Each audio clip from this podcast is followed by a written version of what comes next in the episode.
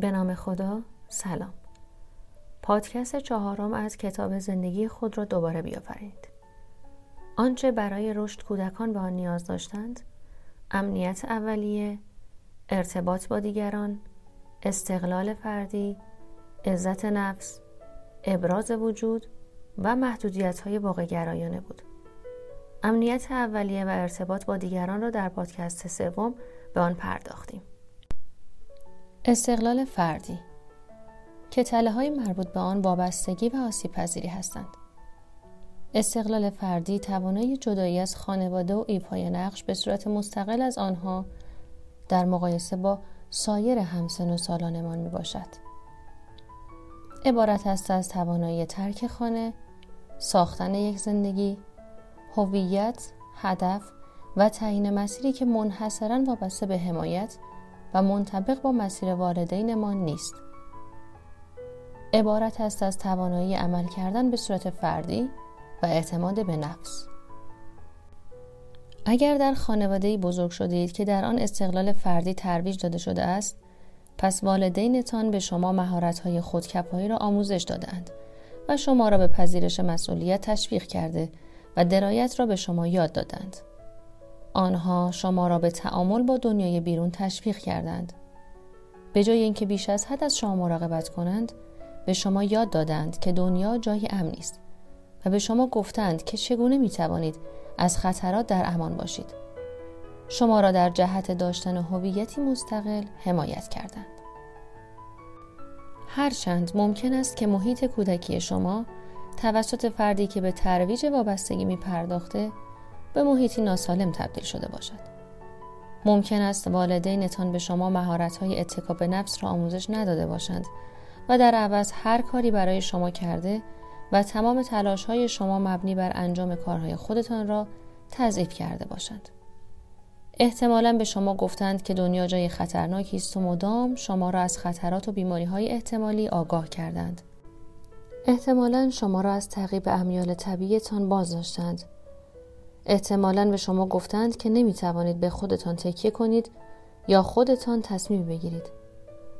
هدر زنی با ترس های فراوان که در فصل اول در مورد او خواندیم در دوران کودکی مورد حمایت بیش از حد واقع شده بود. والدینش مدام درباره خطرهای احتمالی به او هشدار می‌دادند چرا که خودشان نیز همیشه نگران چنین خطرهایی بودند. آنها به فرزندشان یاد دادند تا در دنیا احساس آسیب پذیری داشته باشد. والدین هدر نیت بدی نداشتند بلکه خودشان ترسیده بودند و تنها قصد مراقبت از فرزندشان را داشتند. در اکثر موارد همین است. والدینی که بیش از حد از فرزندشان مراقبت کردند ممکن است بسیار دوست داشتنی هم باشند. هدر دچار تله آسیب پذیری است. توانایی او در جهت استقلال فردی ضعیف شده چرا که از بیرون رفتن و انجام کارهای مختلف حراس دارد. یکی از عوامل اصلی داشتن استقلال فردی داشتن احساس امنیت برای تعامل با دنیای بیرون است. احساس با کفایتی برای انجام امور روزانه و احساس جدایی و اعتماد به نفس از عوامل دیگر هستند. حمایت بیش از حد خانواده باعث می شود که شما به عنوان یک بزرگسال در انجام کارها به صورت مستقل و مؤثر و بدون دریافت راهنمایی، توصیه و حمایت مالی افرادی که حس می کردید از شما قویتر و باهوشتر هستند، احساس ناتوانی می کنید. حتی اگر والدین خود را ترک کنید نیز وارد رابطه با فرد دیگری می شوید که مانند پدر و مادر شما هستند. به شریک یا رئیسی برمیخورید که می‌تواند جایگزین والدین شما شود. افراد وابسته اغلب احساس توسعه نیافته و گرفتار شده نسبت به خود دارند. هویت آنها با هویت والدین یا همسرانشان آمیخته می شود. نمونه آن همسری است که کاملا در زندگی شوهرش تحلیل می شود و هویت خودش را از دست می دهد. هر کاری را که شوهرش از او بخواهد انجام می دهد. هیچ دوستی ندارد، سرگرمی ندارد و نمی تواند عقیده و نظر خودش را داشته باشد. زمانی که حرفی می‌زند آن حرفها در مورد زندگی شوهرش خواهند بود. احساس امنیت برای تعامل با دنیای بیرون احساس صلاحیت و کفایت و پرورش اعتماد به نفس عوامل اصلی استقلال فردی هستند. مورد چهارم عزت نفس تله های مربوط به آن نقص و شکست هستند. عزت نفس عبارت است از احساس ارزشمند بودن در زندگی شخصی، اجتماعی و شغلی. این احساس از حس احترام و دوست داشته شدن در دوران کودکی و از سمت خانواده و دوستان و محیط مدرسه می آید. به طور خوشبینانه همه ما دوران کودکی را پشت سر گذاشته ایم که از عزت نفس ما حمایت می کند. از خانوادهمان احترام و عشق دریافت کرده ایم. توسط همسن و سالهایمان پذیرفته شده ایم و در مدرسه با موفقیت دست پیدا کرده ایم. احتمالاً به جای ترد شدن و سرزنش شدن مورد تشویق قرار گرفتیم. اما شاید چنین اتفاقاتی برای شما رخ نداده باشد. احتمالا والدین یا خواهر و برادری داشته اید که همواره شما را مورد انتقاد قرار می‌دادند و هیچ کدام از کارهای شما مورد پذیرش واقع نشده است. عشق از آنها دریافت نمی کرده اید. احتمالا توسط همسن و سالان خود ترد شده بودید. آنها باعث شدند که احساسی ناخوشایند داشته باشید. یا در مدرسه یا ورزشی که مشغول به آن بودید احساس شکست کرده اید. در دوران بزرگسالی نیز ممکن است در مورد ابعاد مختلف زندگیتان احساس بیاعتمادی کنید. در عرصه هایی که احساس آسیب پذیری می کنید از فقدان اعتماد به نفس رنج می برید. موقعیت هایی همچون روابط صمیمانه، موقعیت های اجتماعی یا محیط کاری. در موقعیت هایی که آسیب پذیر هستید نسبت به دیگران احساس فرومایگی می کنید. نسبت به ترد شدن و مورد انتقاد قرار گرفتن بسیار حساس هستید. چالش های زندگی شما را بسیار مسترب می سازد که باعث می شود یا به کلی از چالش ها دوری کنید یا به شکلی نامناسب و ناکارآمد آنها را سپری کنید. دو تله موجود در حوزه عزت نفس عبارتند از نقص و شکست. آنها با احساس بیارزشی در زندگی شخصی و کاری در ارتباط هستند. تله شکست شامل احساس عدم صلاحیت در رسیدن به موفقیت در زندگی فردی و کاری می شود. همان احساسی است که باعث می شود فکر کنید کمتر موفق هستید. کم استعداد هستید یا نسبت به دیگران از هوش کمتری برخوردارید. تله نقص شامل این احساس است که شما به شکل مادرزاد دچار نقص هستید بدین گونه که یک نفر هرچه بیشتر شما را بشناسد کمتر شما را مورد محبت خود قرار می دهد. تله نقص معمولا با تله های دیگر همراه می شود. از میان پنج مراجعه کننده ای که در فصل اول در مورد آنها توضیح دادیم سه مورد از آنها علاوه بر تله اصلی که گرفتار آنها بودند از تله نقص نیز رنج می بردند. مدلین توسط پدرخواندهش مورد تجاوز جنسی واقع شده بود. همراه شدن بدگمانی و تجاوز و نقص امر بسیار رایجی است. کودکان تقریبا همیشه خودشان را برای تجاوزی که رخ داده است سرزنش می کنند اینکه شاید آنها بسیار بد هستند یا دیگر ارزش دوست داشته شدن ندارند و در نتیجه لایق این هستند که مورد تجاوز واقع شوند. جد از رابطه با زنی به زن دیگر می‌رفت. او به احساس نقص عمق و ریشه داده بود. با اتخاذ نگرشی سطحی و گوشگیرانه بر احساساتش سرپوش گذاشته بود. کارتون که برای رضایت دیگران هر کاری می‌کرد نیز احساس نقص می‌کرد یکی از دلایلی که باعث می شود کارتون نیازهای خودش را نادیده بگیرد این است که احساس می کند خودش لیاقت چنین رضایتی را ندارد. آسیب های وارده به عزت نفس ما به احساس شرمندگی منتهی می شود. شرمندگی رایج ترین و غالب ترین احساس در این حوزه است. اگر شما گرفتار تله شکست و نقص هستید پس زندگی شما سرشار از شرمندگی نسبت به خودتان است. مورد پنجم که هر کودکی برای رشد خود به آن نیاز دارد ابراز وجود است. تله های مربوط به آن مطیع بودن و معیارهای غیر واقع بینانه هستند. ابراز وجود آزادی بیان حرفهایمان، احساساتمان و امیال طبیعیمان است. ابراز وجود بر این باور دلالت دارد که نیازهای ما نیز به اندازه نیازهای دیگران اهمیت دارد. ما آزادیم تا به صورت خودجوش و بدون بازداری های افراطی عمل کنیم. آزادیم تا سراغ فعالیت ها و سرگرمی هایی برویم که موجب خوشحالی ما می شوند نه فقط سراغ آن دست از فعالیت هایی که اطراف ما هستند.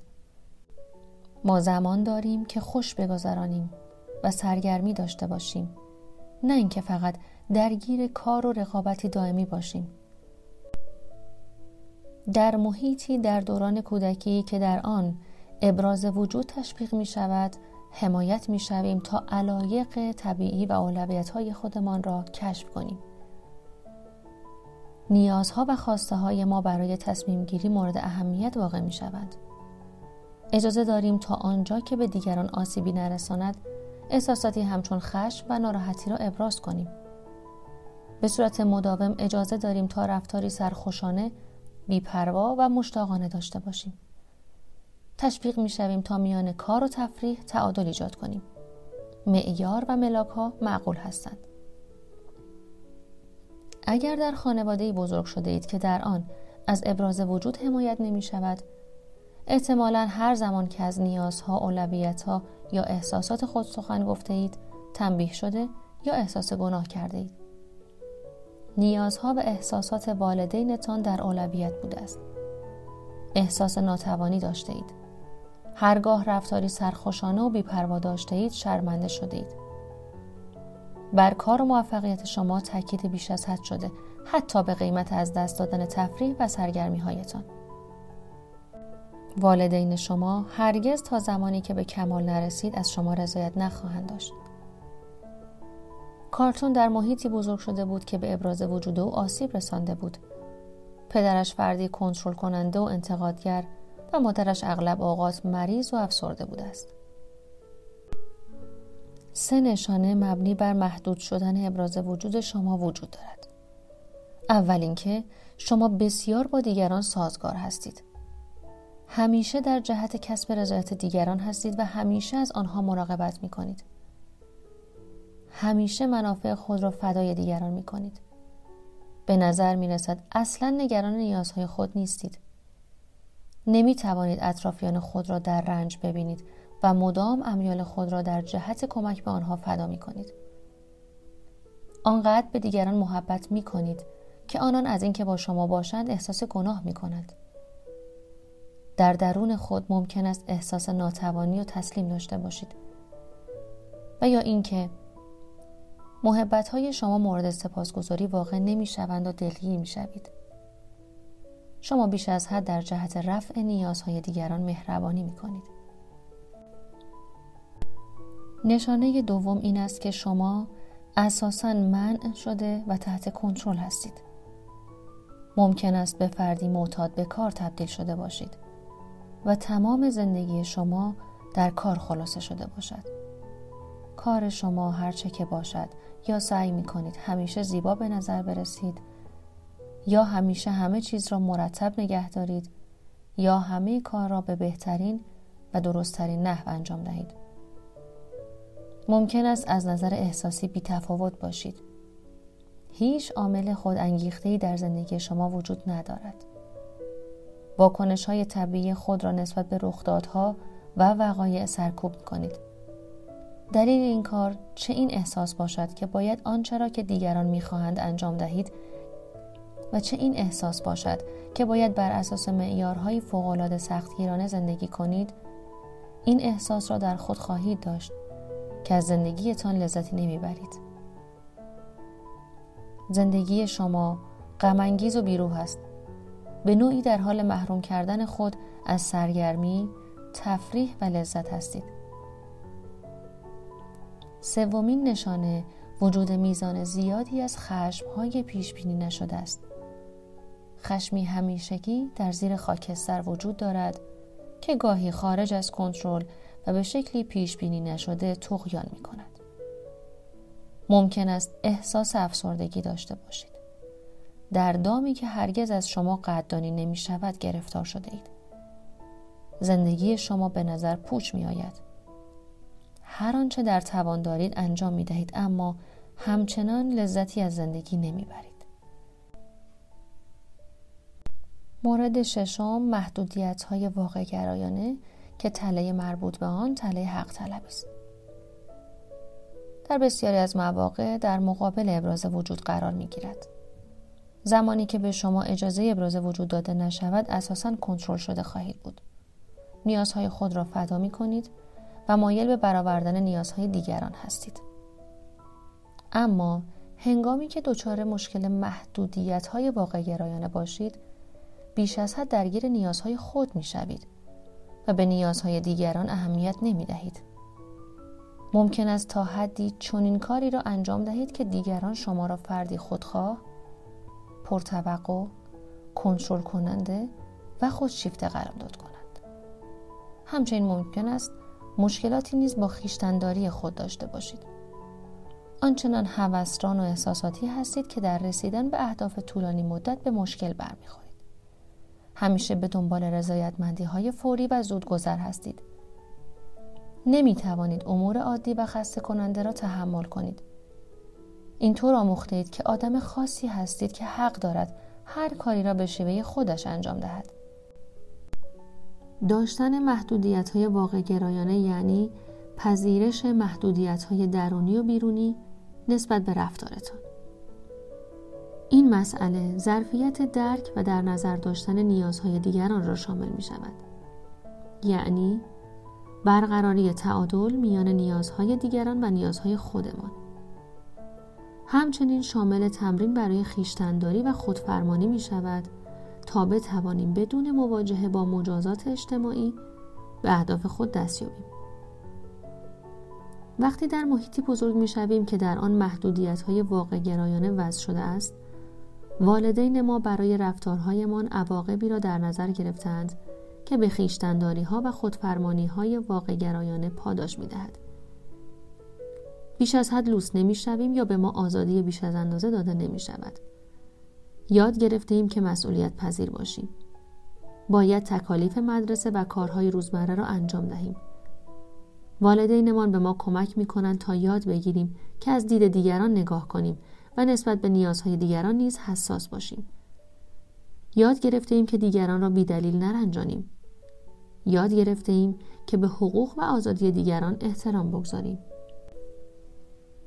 اما شاید دوران کودکی شما ترویج دهنده چنین مواردی نبوده است. شاید والدین شما اساساً لوس کننده و آسانگیر بودند. هرچه را که می‌خواسته به شما دادند.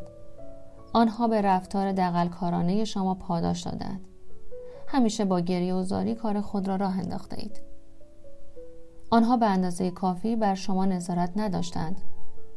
به شما اجازه دادند تا بدون هیچ محدودیتی خشم خود را ابراز کنید. هرگز مفهوم رابطه متقابل را نیاموخته اید. هرگز در جهت درک خواسته های دیگران تشویق نشده اید و حتی آنها را در نظر هم نمی‌گیرید. خیشتنداری و خودفرمانی را نیاموخته اید. تمامی این اشتباهات می تواند به گرفتاری در تله حق طلبی مختوم شود. در نهایت ممکن است والدین شما از نظر احساسی سرد بوده باشند مدام مورد انتقاد واقع شده باشید و ارزش شما کاهش یافته باشد.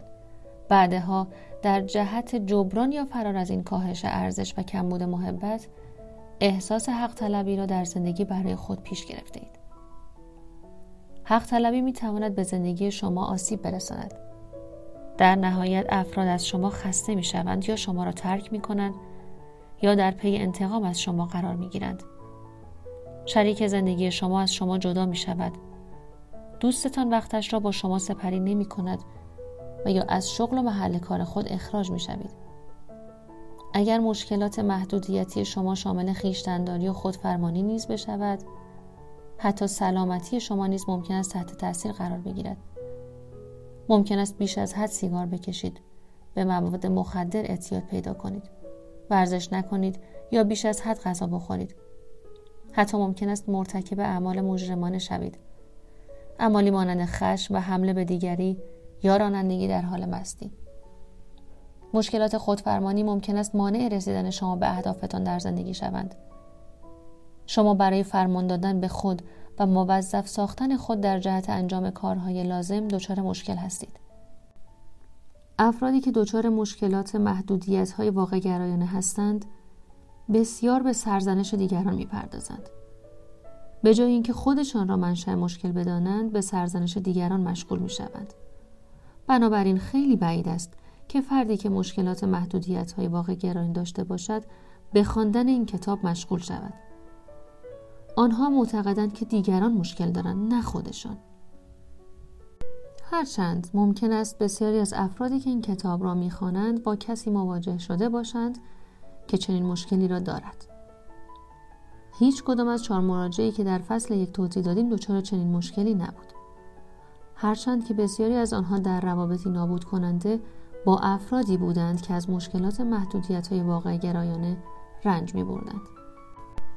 خب تا اینجای بحث درک تله های زندگی گوشزد شد به ما که همونطور که ما می‌تونیم تله هایی که الان ازشون داریم آسیب می‌خوریم رو در دوران کودکیمون پرورشش رو جستجو بکنیم بهتره که برای رشد کودکانمون حداقل درست برخورد بکنیم و بدونیم که برای رشد چه چیزهایی رو نیاز دارند و مواردی رو مطرح کرد که یکی از اونها امنیت اولیه بود که اگر درست رفتار نشه با کودکانمون دچار تله ترک شدن بدگمانی و تجاوز و بدرفتاری می شود و اگر در مورد ارتباط با دیگران در مورد کودکان درست رفتار نشه دچار تله های کمبود محبت و عاطفه و ترد شدن اجتماعی میشن. اگر به استقلال فردیشون کمک نکنیم دچار تله های وابستگی و آسیب پذیری میشن. و اگر عزت نفسشون رو تشویق نکنیم دچار نقص و شکست میشن. اگر به ابراز وجودشون کمک نکنیم دچار تله های مطیع شدن و معیارهای غیر واقع بینانه میشن. و اگر حواسمون به محدودیت های واقع گرایانه نباشه دچار تله حق طلبی میشن. توی پادکست بعدی به چگونگی عمل کرد این تله ها و چگونگی مقابله افراد با این تله ها می‌پردازیم امیدوارم با من همراه باشین و اگر احساس می‌کنید این پادکست ها به درد افراد دیگه می‌خوره باهاشون این پادکست ها رو شریک بشین. تندرست و سلامت باشین. خدا نگهدار.